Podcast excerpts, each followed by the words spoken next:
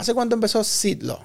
Pues mira, nosotros empezamos eh, hace cuatro años. Yo empecé como abogado solo. Eh, yo trabajaba en uno de los bufetes aquí en la Milla de Oro en Puerto Rico, pero eso no me hacía feliz, así que renuncié. Yo siempre quise ser músico y dije, oye, voy a empezar a ayudar a los artistas y la gente creativa en la industria a organizarse. Ok, me convertí en abogado, pero entonces comencé a ver otras personas que estaban en la industria y decía, oye, esto es como la NBA.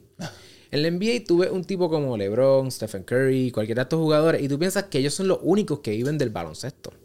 Pero ellos son una empresa. Claro. Ellos tienen un sistema económico alrededor de ellos salvaje. CFOs, CEOs, agentes, manejadores. Y digo, la música debe ser así. Entonces comencé a hablar con otras personas en la industria y me fijé que era de la misma manera. Que cada artista es simplemente una empresa. Así es. Es una startup. Así es. Y en la medida en que ahora la distribución es descentralizada, tú ves que más personas pueden replicar ese modelo. ¿Cuántas canciones se están subiendo al día? Porque lo último que leí era casi 100 mil. More or less. Sí, estaba entre 80 y 100. Ya salió un último reporte de Music Business Worldwide diciendo 120 mil. Imagínate. Ok. Es una locura. Ah, Así que este proceso no es tan difícil. Pero llega un momento que en ese, en ese emprendimiento y en esa innovación, las grandes dicen, ok, llegaste hasta un punto que me interesa, ahora yo te voy a adquirir, Claro. ahora yo te voy a invertir, ahora yo voy a hacer esto que pasó con eh, Ka- eh, Carol G, ¿verdad? Que ahora Claro. consiguió un contrato de Universal. 100 millones con Interscope. Interscope. De distribución, Solamente. ¿Cómo los independientes pueden, ¿verdad? conseguir ese tipo de modelo? Igual que el modelo de Benito, tener un contrato de distribución con The Orchard. O sea, en- el artista más grande del mundo tiene un contrato de distribución con la división independiente de Sony. Eso es una historia que no hay manera de, de uno poder explicar el poder que eso tiene. Pues las independientes tienen que hacer lo mismo que esta gente hizo. Identificar esos nichos de mercado, tener esas comunidades, nutrir esas comunidades y enfocarse en ese nicho y luego van expandiendo. Exactamente. Si tú me puedes decir, mira, nosotros nos diferenciamos de esta manera. Sí. Pues lo que empezó como Sidlo, hoy Sid eh, es literalmente nuestra propuesta de valores que nosotros te vamos a ayudar a vivir de la música a tiempo completo. Eh, concurso, es decir, educación, te vamos a empoderar, te vamos a dar comunidad, que esto es bien solitario, y te vamos a dar las herramientas legales que tú necesitas para protegerte en tu negocio.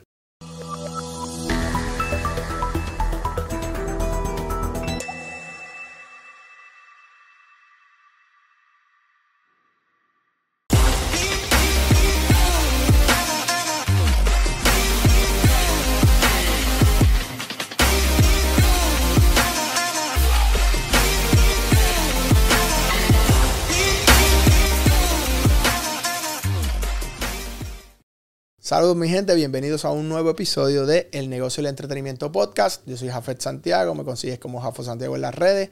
Oye, búscanos en YouTube, Spark of TV, dale a la campanita, comparte este contenido, donde vas a ver aquí, te digo, eh, información, historias de grandes empresarios de la industria latina eh, que han estado con nosotros compartiendo su conocimiento y sus experiencias de, de vida a lo largo de sus carreras. Eh, síguenos también o dale follow en Spotify. Búscanos, tenemos nuestro video podcast en Spotify, como el negocio del entretenimiento, podcast también en, App- en Apple Podcasts, iHeartRadio, Stitcher y las princi- principales plataformas de streaming eh, que ahora mismo hay a nivel global. ¿Está bien? Hoy tengo un invitado que lleva ya unos, unos cuantos años. eh, de los más duros que yo he visto que han salido en las redes. Ya escucharon una intro que hicimos sobre su carrera. Y quiero que nada, le demos un fuerte aplauso aquí a Alexio Omar. De Sidlo. Gracias. Alexio, ¿todo bien, brother? Todo bien, hermano. Gracias por traerme. Veo tu podcast, así que agradecido por también tener la oportunidad de sentarme aquí. Brother, aquí vienen los, que son de verdura. Y los que aspiran. Y los que aspiran a meterle. Pero tú ya tú estás, ya tú estás ahí. No, ya tú estás metiéndole, has hecho un tremendo trabajo. Gracias, gracias. ¿Hace cuánto empezó Sidlo? Pues mira, nosotros empezamos eh, hace cuatro años. Yo empecé como abogado solo. Eh, yo trabajaba en uno de los bufetes aquí en la Milla de Oro en Puerto Rico, pero eso no me hacía feliz, así que renuncié. Yo siempre quise ser músico y dije, oye, voy a empezar a ayudar a los artistas y la gente creativa en la industria a organizarse. Esa es la parte sencilla que uno piensa que los puede ayudar. Y desde el 2019 un montón de cosas han ocurrido. Sí cambió de ser una oficina virtual a una plataforma que vendía cursos individuales. Luego entonces empezamos a experimentar con otras maneras de educar y hoy por hoy pues somos una plataforma de tecnología. Y ya yo no practico el derecho. ya no practicas el derecho. Gracias a Dios. Literalmente ya está off de, estar bregando con... o sea, te, te, dedicaste como a educar más bien y a crear el sistema que la gente pueda aprender cómo esto funciona. Sí, porque uno como individuo puede ayudar poca gente. Claro. porque uno a uno. Entonces comienza la cuestión de la oferta y la demanda. Tú quieres aumentar tus precios. Entonces todo, todo se, se complica. Pero utilizando la tecnología y la educación, puedes ayudar a personas que jamás de otra forma podrías ayudar. Y esa es la belleza de esto. Mejor le dejo otros abogados y abogadas que trabajen uno a uno. Tratamos de nosotros ayudar a más personas que esas personas todavía no pudieran ayudar. Y, no, más adelante. Creando un sistema para escalar básicamente lo que es lo que la gente necesita, lo está escalando. Claro. Este, esos Techie Guy. ¿Cuántos años tienes? 30. 30 años, chamaquito, pero como le mete. Gracias, gracias. Ven acá, pero tú hiciste tu primer libro de artista empresario. ¿Qué año hiciste eso? Ese fue el año pasado. El año pasado, ¿cómo te fue? Me fue bien. El libro realmente era como una forma de yo establecer una metodología, unos pilares de decir, ok, yo veo este problema de que los músicos, y particularmente yo como músico a los 16 años, yo quería ir al conservatorio, estudiar guitarra y era como que, ah, te vas a morir de hambre si haces eso. Sí, sí, sí. Y entonces, pues, ok, me convertí en abogado, pero entonces comencé a ver otras personas que estaban en la industria y decía, oye, este es como la NBA. En la NBA tuve un tipo como LeBron, Stephen Curry, cualquiera de estos jugadores, y tú piensas que ellos son los únicos que viven del baloncesto. Pero ellos son una empresa. Claro. Ellos tienen un sistema económico alrededor de ellos salvaje. CFOs, CEOs, agentes, manejadores. Y digo, la música debe ser así. Entonces comencé a hablar con otras personas en la industria y me fijé que era de la misma manera. Que cada artista es simplemente una empresa. Así es. Es una startup. Así es. Y en la medida en que ahora la distribución es descentralizada, tú ves que más personas pueden replicar ese modelo. Claro. Es más complejo, pero se puede. Y ahí fue que entonces dije, oye, ¿qué tal si aplicamos algunos conceptos del empresarismo y del mundo de startups que llevo trabajando en los últimos años a la industria de la música y de ahí viene de artista a empresario musical. Cuando tú escribes ese libro, porque ya eres, guitarrista, sí. Ah, de ahí que viene la vena de... Sí. Este, cuando tú escribes este libro, asumo que, tú y tus panas, o lo que te dabas cuenta siendo músico, son como unos problemas comunes que existen en la industria de los que aspiran a vivir de la música. Exacto. Cuando escribes el libro, decides como que contestar o traer valor a esas personas que buscan cómo esto funciona. Esa fue la, básicamente tu, meta. Sí, mi hermano es artista independiente. Ok. Eh, nosotros teníamos una banda como familia. ¿Sí? Sí, y era como, ok, ¿cómo yo le digo a mi hermano y a personas que, a los grupos que él participa, ¿verdad? Los que él participa, ¿cómo yo les digo que el arte es importante, pero eso solamente es el primer paso? ¿Cómo vamos al próximo paso? ¿Verdad? De convertir esto en una fuente de ingresos. Y ese, era, ese es el objetivo del libro, tratar de llevar a, estas personas que los llevo en mi corazón porque uno está con ellos, lo sufre, uno está ahí y dice, contra, mano, si pudiera ayudarte. Pues a veces a lo mejor yo no voy a hacer la voz para algunas personas, pero quizás el libro sea la voz para otras personas. Súper cool. De esos problemas, vamos a hacer un walkthrough tú y yo. Eh, a empezar por, el embrión de esto, ¿no? Todo parte, nace de una canción, porque al final del día los managers, los agentes, los promotores, los productores, los que mezclan, los que masterizan, los que distribuyen, todo, todo, se nutre de una canción. Bottom line. Vamos para allá. La canción. ¿Cuáles son los principales retos o, problemas que tienen los compositores, los que crean las canciones? Que, que, obviamente tú con tu contenido estás proveyendo. Vamos a hablar de ¿Cuáles son los errores más comunes que, se cometen? Pues mira, aquí tú tuviste a Emilio hace unos, episodios atrás, tipo que es una bestia en este tema de music publishing. Él explicó en un escenario lo que está ocurriendo actualmente y por qué eh, escribir música hoy día es tan, tiene tantas posibles consecuencias y errores, ¿no? Y es que las personas están cada vez colaborando más. Entonces, lo que a veces se le olvida a la gente es que las canciones tienen un derecho. Y ese derecho, ¿verdad? el derecho de autor o el copyright, nace, lo sepamos o no. Automáticamente, eso es así. Es como, es magia. Entonces, de momento, estamos aquí nosotros, terminamos, estamos contentos y lo que no sabemos es que acabamos de crear un activo. Nace, ajá. Y entonces, ¿quién es el dueño de ese activo? Si yo quiero hacer algo con ese activo, ¿qué puedo hacer? ¿Dónde lo registro? ¿Cómo recolecto el dinero que ese activo pueda generar? Entonces, de momento empiezan a salir un montón de preguntas que giran alrededor del copyright. Ajá. Así que yo creo que ese es el error número uno. No estar consciente de que cuando nosotros creamos arte, es arte, es una expresión humana, pero también es un activo de capital. Tanto así que tú pudieras levantar el financiamiento a base de la capacidad de generar ingresos de tus canciones. Así es. Que eso es lo que es un catálogo. Entonces estamos bregando con dinero, activo, valor. Y yo creo que no entender ese primer elementito es lo que entonces desata un montón de errores. ¿Y cómo se resuelve eso? La Está- educación. estamos, estamos componiendo. Soy un guitarrista, tú eres un pianista y tenemos a alguien que escribe nada más. Hicimos una canción, creamos un asset. ¿Qué sería el primer paso que tú recomiendas como abogado que debe hacer ese grupo? El primer paso es, si todo el mundo sabe que acabamos de crear un activo, estar consciente.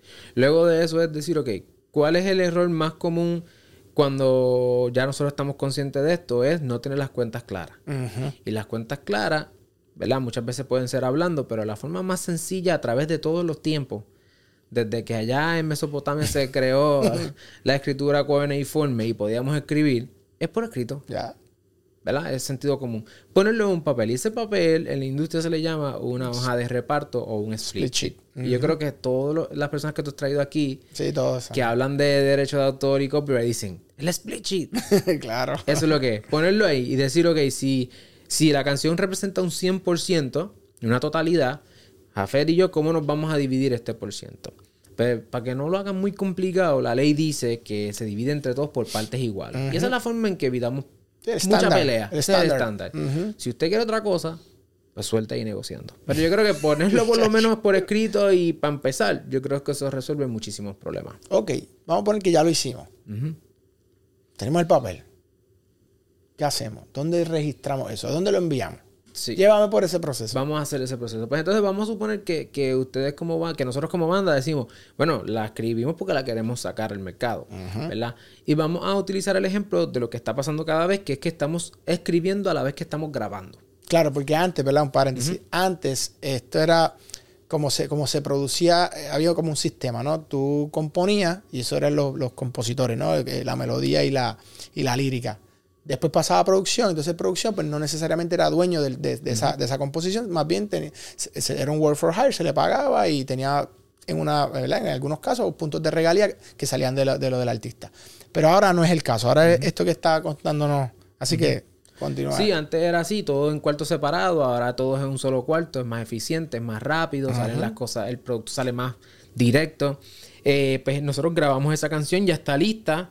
Vamos a suponer que estamos tú, yo y un productor, que es el que nos ayudó a que nosotros no sabemos del sistema, él es el que sabe de la Claro. computadora, le puso su magia, tenemos el producto final, así que tenemos tanto una canción con el split sheet y tenemos una grabación final, que le llamamos el máster, ¿verdad? En países de Latinoamérica le llaman el fonograma. Entonces, ahora con eso, ¿qué vamos a hacer? Bueno, pues queremos hacer chavo, queremos hacer dinero. ¿Cómo hacemos eso? Pues usualmente, antes había que buscar una gente ahí, que eso era un revolú. Ahora tú entras a una página web, no voy a decir nombres porque aquí no nos están pagando por los nombres, Pero hay varias. hay varias. Subes el, el- el archivo, literalmente es como subir una foto a Facebook. File, pues, Lo mismo. upload. Lo subes, pones una información sencilla que muchas veces es la información que estaba en el split y un poquito más. And that's it. Le das submit. Dos o tres días después, a veces inmediatamente, está en tu plataforma favorita. Ese es el primer paso, ¿verdad? Ya tenías la distribución de la música. Sí, Los famosos DSPs. Y llega a las DSPs, que sería Spotify, Apple y todo eso. Y de momento ahora todo el mundo puede escuchar tu música. ¿Cuántas canciones se están subiendo al día? Porque lo último que leí eran casi 100 mil. More or less. Sí, estaba entre 80 y 100. Ya salió un último reporte de Music Business Worldwide diciendo 120 mil. Imagínate. Ok. Es una locura. Así que este proceso no es tan difícil. El, el- el barrier entry es muy bajo. Precisamente por esto que estás hablando. Lo que lo convierte entonces en algo más competitivo, porque entonces tienes que ponerte más creativo en, en otras áreas, ¿no? De, de marketing y de estrategia. Lo registra, o sea, lo- lo- lo- el copyright. Vamos, déjame. Sí. ama- creo que no lo, no, lo, no lo puntualizamos. Sacamos split sheet. Ese copyright. ¿Lo registramos nosotros mismos? ¿Lo hacemos a través de una de estas plataformas? ¿Cómo es esa vuelta? La forma más directa de registrar el copyright, y, así- y hacemos la aclaración, La canción ya nace con el copyright. Si cumple con unos requisitos que no nos vamos a meter en eso. Pero vamos a suponer que sí.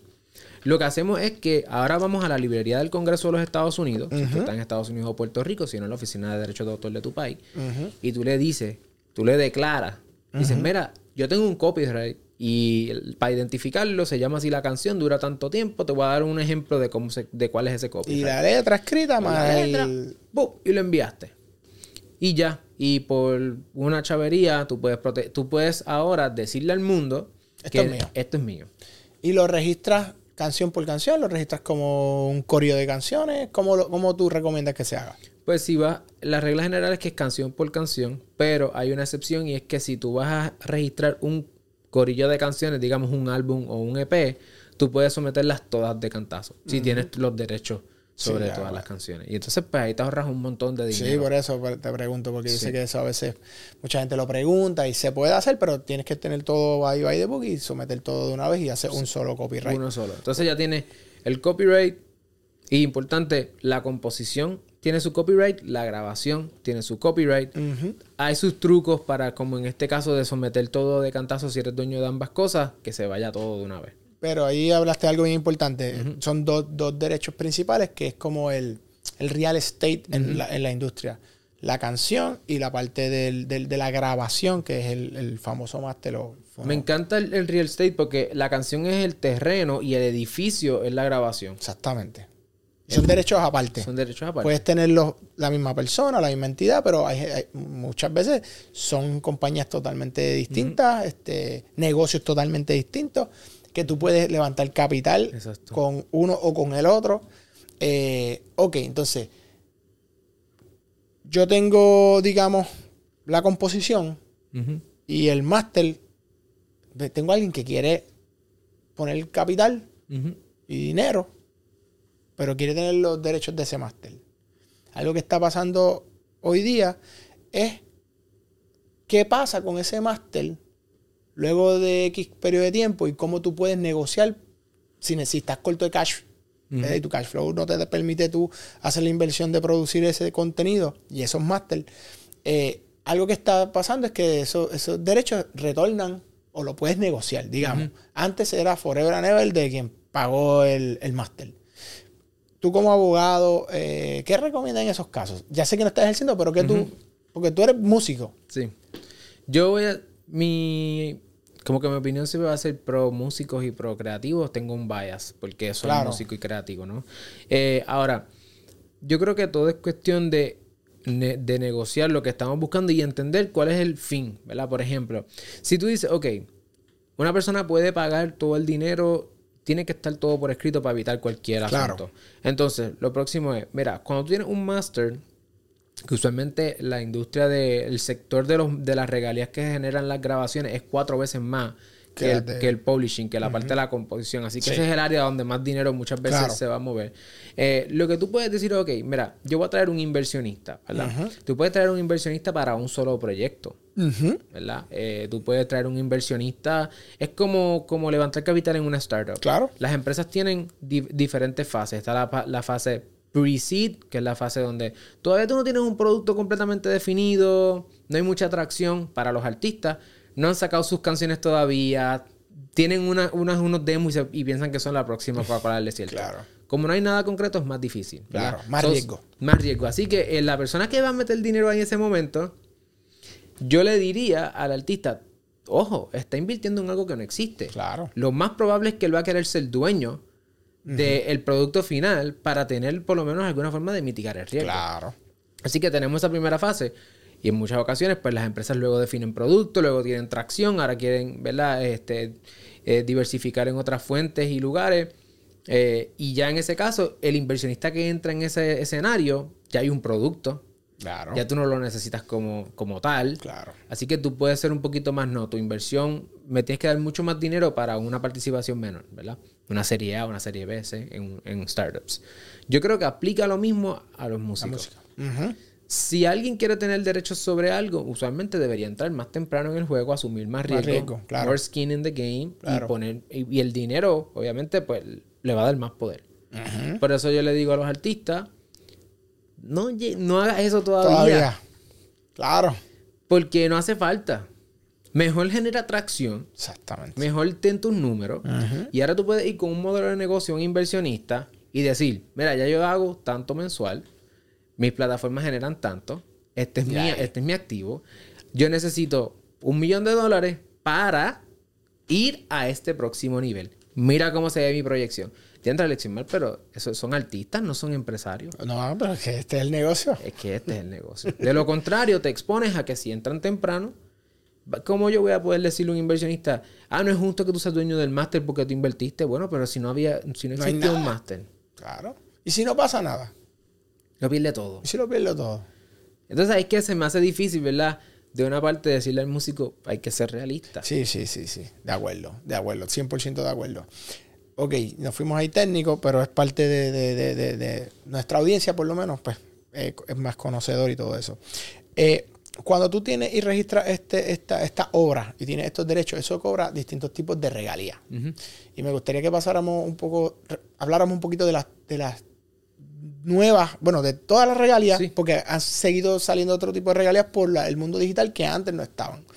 Eh, háblame un poquito de, la- de- de ese- de los distintos tipos de royalties, donde son, es la fuente de ingreso de los creadores de esa obra o de ese activo, eh, llámese canción, máster, etcétera. ¿Cuáles son esas, esas obras, esas re- distintos tipos de regalías? Sí, la composición, que es la canción, quienes participan en la lírica, en la melodía, van a generar tres tipos de regalías principales. Hay muchas más, pero estas son las principales. Ejecución pública. Cada vez que una canción se ejecuta públicamente en un gimnasio, en una tienda, estás en el, en el mall y está sonando la canción. La radio. La radio, ejecución pública. Eso lo van a recolectar las Performance Rights Organization o las sociedades o organizaciones de derechos de ejecución. ASCAP, BMI, CSAC, GMR, etc. Tenemos las regalías mecánicas, segundo grupo. Las regalías mecánicas son cada vez que se reproduce esa composición, ¿verdad? Mecánicamente, porque no se está grabando, cada vez no se está escribiendo Claro. manualmente, pero cada vez que hay es una descarga digital o suena en las plataformas de streaming, genera una regalía mecánica. Ahora, las regalías mecánicas se dividen en dos grupos.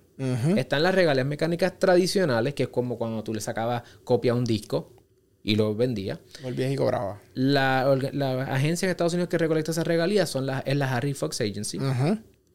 Y está la regalía mecánica nueva. O la que es de las que. Sí, de sí, la- la lo digital, Exacto, lo digital.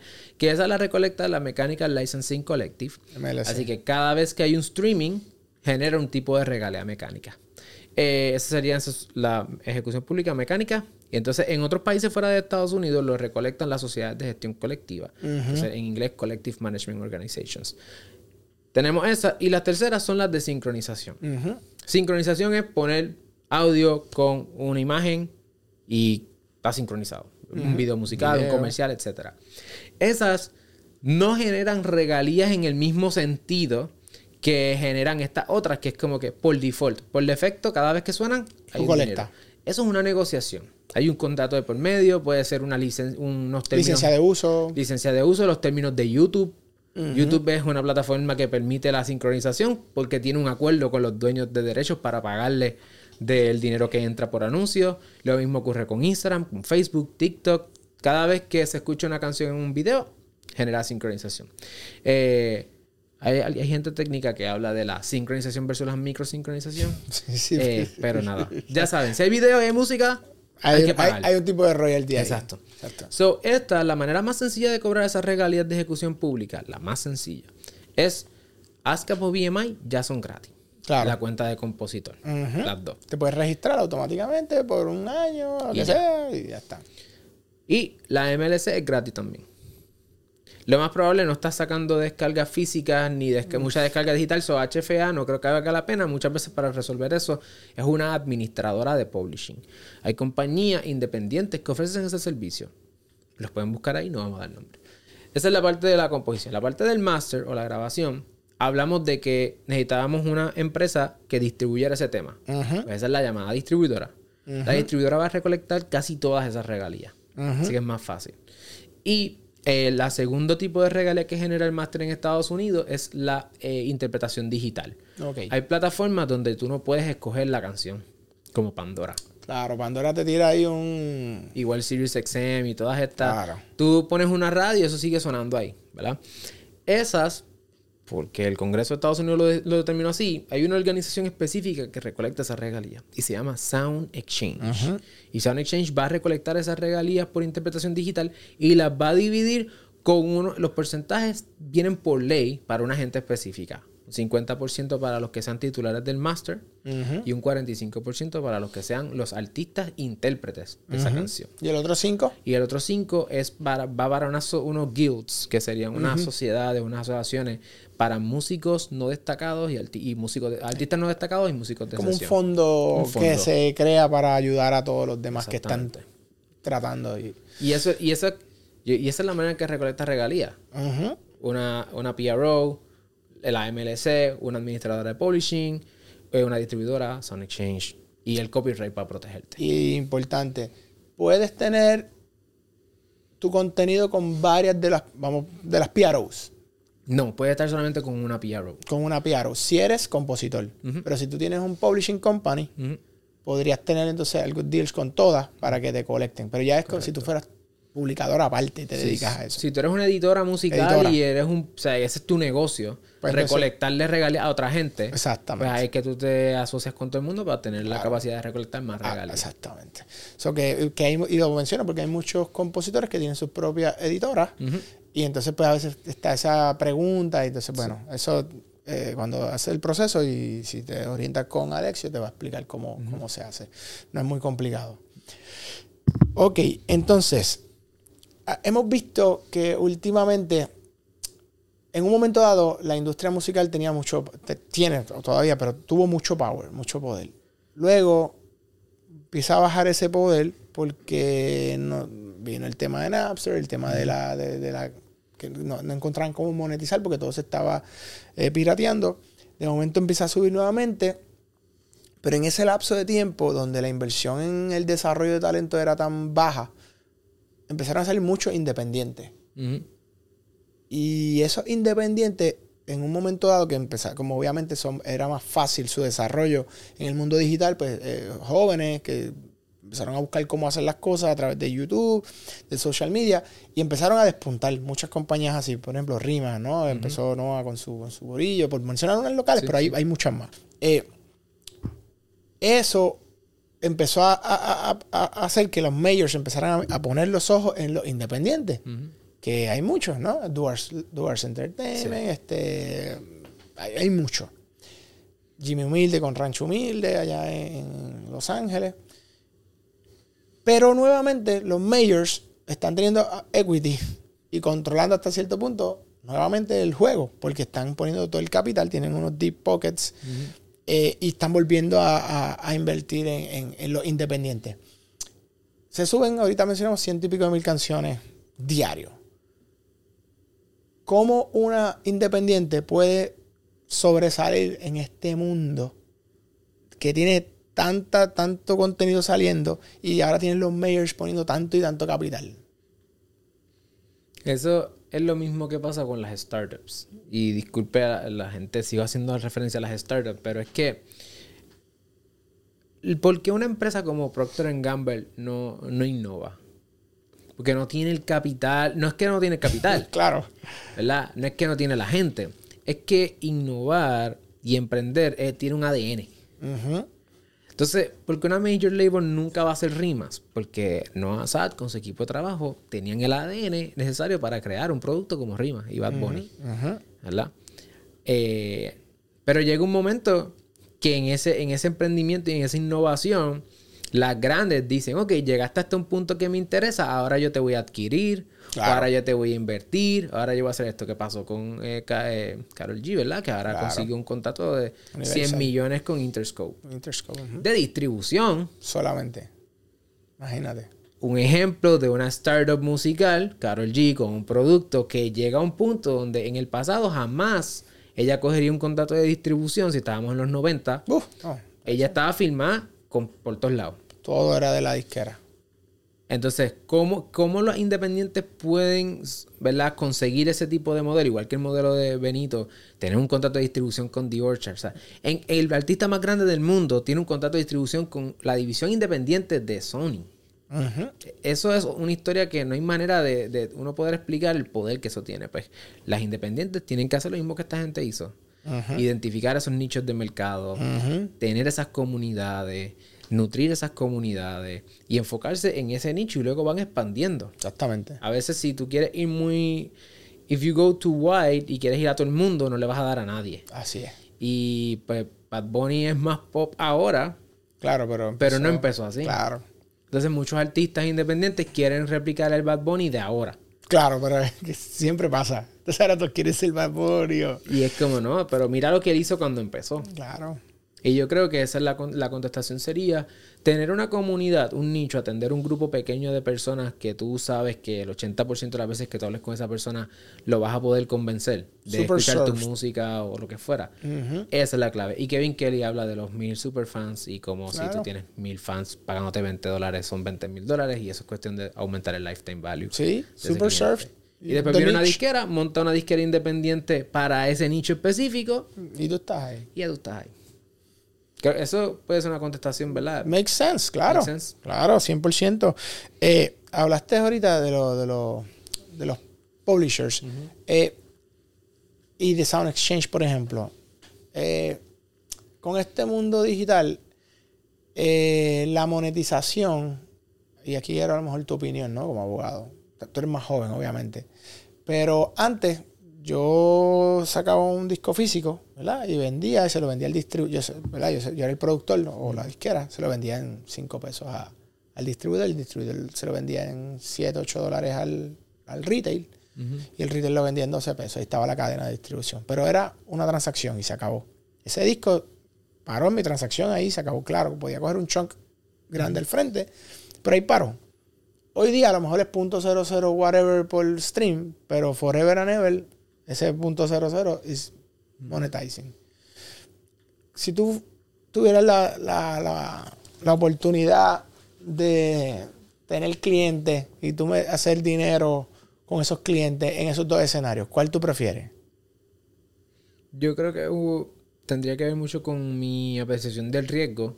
Si a mí no me gusta mucho el riesgo, cogería un lump sum adelante y diría, dame los cinco pesos y tú mátate allá. mátate allá y recupera. Pero si soy una persona más arriesgada y a lo mejor tengo una visión más de largo plazo, pues me iría con... Pues me voy con Forever and Ever con regalías y lo que llegue es nuestro, ¿no? Eh, yo creo que tendría que ver con eso. Y, y por eso es que incluso el modelo que está ahora, pues no, tampoco está funcionando del todo. Cuéntame por qué. Dame tu opinión. Bueno, de las conversaciones que hay de Universal, las en eh, los medios, ¿verdad? Estas son noticias de lugares serios. Esto no es este faranduleo.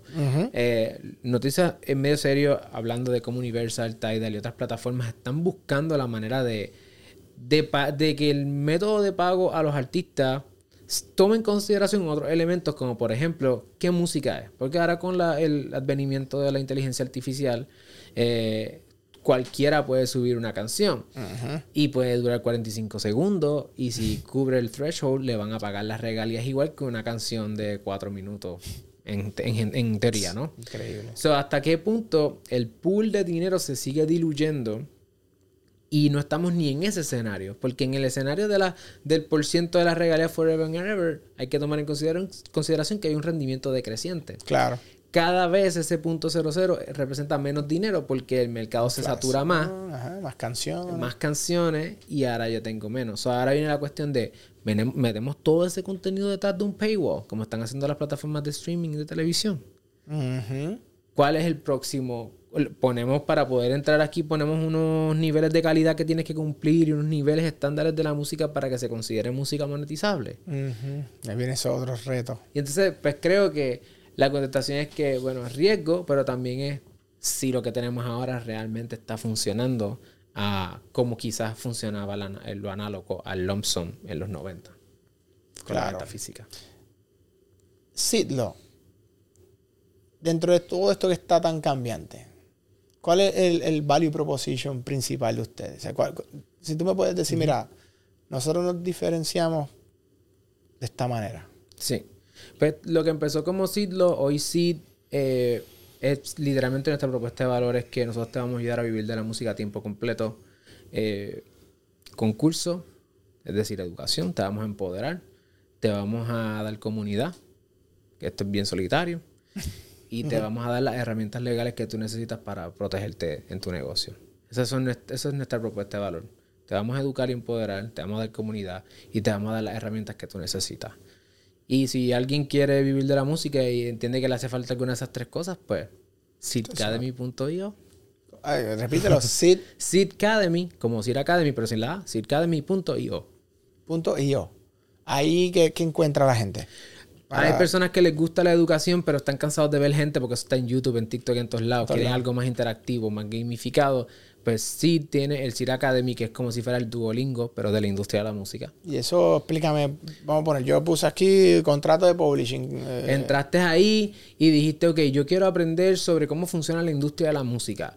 Y entonces tú puedes escoger entre ver un video animado, puedes ver, leer un texto corto con imágenes para que sea bien, bien altamente visual. Tenemos también inteligencia artificial que te lee el audio, así que no tienes, lo puedes escuchar como un podcast. Y luego de eso tú puedes repasar con nuestras pruebas cortas si entendiste el material, si vas por la línea correcta, muchos ejemplos prácticos y reales con los que te vas a encontrar en el día a día, para que tú puedas entonces empezar a aplicar ese conocimiento. Porque una de las cosas que hemos aprendido es que la educación sin acción genera frustración. Full. Entonces, ¿cómo nosotros hacemos que esta información que está allá afuera tú la puedas aplicar en tu vida, la puedas aplicar en tu carrera y que puedas decir, ok, la próxima vez que yo me encuentro en un estudio escribiendo música con otra gente, yo sé ya cuáles son las reglas que cumplen, que van a cubrir aquí y cómo entonces yo puedo decidir eh, implementar mi conocimiento o saber dejarlo pasar también, porque hay, hay momentos para todo. Claro. Eh, eso sería, eso es lo que es el CIR Academy, que tenemos los cursos, cursos sobre regalías, copyrights, propiedad intelectual, sampleo, interpolación, todos los aspectos legales eh, de cómo conseguir los permisos, los remix, marketing musical, montar tu sello discográfico, tu editora, todos esos temas. Todos estamos sacando cursos nuevos todos los meses. También eh, tenemos una comunidad en Discord donde las personas pueden hacer sus preguntas. Y la, próxima frontera de SID, pues el uso de inteligencia artificial y pues, todo nuestro conocimiento en los aspectos legales para recrear un abogado con inteligencia artificial y que todo el mundo pueda tener su abogado sin tener que pagar 500 dólares la hora, quizás solamente 500 dólares al año y tienes el mismo acceso a información y te contestan. Dicen que, una de las, de las eh, industrias que más se pueden ver afectadas por el AI, eh, la inteligencia artificial, son los abogados. Eh, pero aquí literalmente tú estás creando una comunidad donde la, información no va a faltar. No. Aquí literalmente tienes toda la información e inclusive los algoritmos te van a ayudar a, identificar este, a lo mejor cosas que una, un solo, una sola persona se le, le, tomaría más tiempo. Claro. ¿Cómo te aplica a ti? Por ejemplo, Ahora mismo estamos desarrollando un generador y administrador de contratos que le va a permitir a la persona, eh, por ejemplo, supongamos que tienes un split, ¿verdad? Tú llenas el split, Jafet es la persona que lo tiene porque es el miembro de la plataforma, se lo envía al resto del equipo. Las personas de manera gratuita van a poder crear su cuenta, aceptar o no aceptar los por cientos, negociar por qué, ¿verdad? Y entonces de ahí, pues una vez que todo el mundo de acuerdo, Aceptan, firman en la prueba plataforma y todo el mundo tiene acceso, así que puedes ir construyendo tu catálogo dentro de la prueba plataforma. Otro escenario es, tú envías un contrato de distribución a un artista, el artista recibe ese contrato de distribución y cada una de las cláusulas, si el artista paga la plataforma, va a poder también ver si, ese, si esa cláusula, cómo compara con la industria, si es fair, si es justo, si no, si te están cogiendo de, ¿verdad? Y que tú puedas tener esa información y que tú puedas hacer tus preguntas y que, y que el abogado de AI te pueda contestar por qué, o no entiendo esta cláusula, esto significa tal cosa, y él te pueda contestar si sí o si no, y cómo aplica en diversos escenarios, no importa tu nivel académico o de escolaridad. Así que vamos a recrear todo el andamiaje de la industria de la música y el entretenimiento desde el punto de vista legal en, esta plataforma. Y por eso sí, la próxima frontera. Y eso estamos hablando de un spam de tiempo. Este año. Este año, 2023. Vamos a tener esto disponible para toda la industria. Vamos a tener, por lo menos el MVP ya lo vamos a tener ahora en verano. MVP, Minimum Viable, Product. Sí, el producto mínimo viable sale ahora en verano. Estamos trabajando con nuestro equipo de tecnología para que eso ocurra y esperamos para el Q4 de este año ya tener un MVP eh, también con la parte de inteligencia artificial y que las personas puedan comenzar a, oye, a entenderlo, a entenderlo y a sí, que puedan negociar. Eh, ¿qué, cuál es un mejor negocio que otro? La propia industria lo determina y eso va a ser datos, ¿verdad? O data que va a alimentar la inteligencia artificial y cada vez ese consejo, en vez de ser un abogado que te habla de lo que pasaba en los 90 o en el 2000 o hace tres semanas atrás, de lo que está el pasando de lo ahora. que está pasando ahora, cuáles son las tendencias en la industria. Esto está súper. Cuando lo vaya a lanzar, nos avisa para cubrir ese, ese momento, el lanzamiento, porque de verdad que eso es algo que creo que va a ayudar a mucha gente. Porque es- es- básicamente todo se está tornando a que todo el mundo quiere ahora aprender cómo esto funciona y cómo yo lo puedo hacer yo y entender. Y eso, pues yo creo que estás poniendo una la vara. Este, no, no existe esto. No existe, ¿Verdad? no existe, este, y como abogado, pues, mucha gente me diría, pero, ah, te estás tú mismo dando un tiro en el pie, los abogados, aquello, lo otro. Eh, la realidad es que hay mucha gente que se alimenta del desconocimiento para aprovecharse de otras personas. Y a los músicos le pasa Y a los mucho que son víctimas de esto. Y no es que yo sea un paladín de la justicia, yo quiero ser chavo. Claro. Hablando claro, o sea, esto es un modelo rentable, yo estoy Tú buscando... estás haciendo chavo y vas a ser chavo. Eso, yo quiero que eso esté bien claro. Para ti, artista o ejecutivo de la industria. Esto no es que yo soy el Robin Hood de la industria. Claro. Nosotros queremos hacer dinero, queremos tener libertad financiera, pero también queremos ayudar a otras personas. Y por eso es que estamos haciéndolo de esta forma. Porque para mí como abogado, abogado sería más fácil tirarme para atrás y cobrar por hora. y- Claro. como hacen los abogados tradicionales. Tú los sí, ves. sí, sí. Pero eso no es nosotros- lo que nosotros no queremos. Queremos dejar un legado y queremos poner a Puerto Rico como una punta de lanza en- en la revolución de la industria de la música. Como un vanguard de las inversiones, pero Exacto. los abogados. Bueno, está sumamente interesante, te felicito. Gracias, Yo creo que estás trayendo mucho valor al mercado. eh, y desde que lo vi este online, sí, me suscribí a tu canal. Creo que eh, lo explicas de una manera súper on point. Easy to digest, como decimos, como que cualquier persona que quiere entender. Actually, yo le he enviado videos tuyos para que sepa. ah, Gracias. a veces estaba en reuniones que te- me toca explicar todo al grupo. Y digo, mira, escucha, te voy a enviar tres videos. Los ve ahí. Los ves ahí, esto que te estoy explicando en 15 minutos es mucha información. Este chamaco te va a explicar bien ABC. Y me llaman. Te digo, yo te, yo- yo te, te, te utilizo, mira, checate este- estos videos, estos cuatro videos, estos tres videos. Ahí está lo que te expliqué aquí, pero o sea, andamos corriendo. Pero este, mira este chamaco y después me llaman, "Mano, está bien brutal, me encanta. Y yo, "Ah, ese, ese tipo tiene, tiene la, la, la forma de explicarlo que todo el mundo lo entienda, un lenguaje bien coloquial, pero todo como es, lo que, lo que es y está actualizado. So que, que en verdad, pues nada, te felicito, te Gracias, uso. man. Este, me gusta mucho lo que haces, soy fan tuyo, creo que has hecho un tremendo trabajo. Cualquier persona, busque y suscríbase al canal Sid Law. Así está. Seed Academy. Eh, Seed Sid Academy. Sí. Eso es sidcademy.com. Ah, no, lo pueden buscar en YouTube, Seed Academy. Ah, Seed Academy En todos lados estamos así. Seed Academy. Seed de semillas. Seed S-E-E-D Academy. Sin la Seed Academy. Búsquelo por ahí en todas las plataformas. Básicamente ya estamos. eh, la tuya, Alexio. Sí, me pueden buscar como Alexiomar. No hay mucha gente con ese nombre, eso por lo menos Bien puede raro. ser bueno o malo. Así que Alexiomar Rodríguez lo pueden buscar este y conectamos. Sí, estamos buscando ayudar a la industria y, y hacer esto que más personas puedan vivir de la música. No solamente el artista, sino el productor, el, manejador, el, propio abogado que no esté tan perdido. Sí. Y, y que pueda existir un ecosistema, ¿verdad? Trayendo esas herramientas del empresarismo y del ecosistema startup en Estados Unidos y otros lugares, traer eso a la industria de la música para empezar a vernos nosotros más como empresarios y empresarias y que estamos construyendo un negocio que sea rentable, estable y escalable. Y una pregunta, solo por saber, para la gente de Latinoamérica que nos ve, tenemos mucha gente de otros países de Latinoamérica.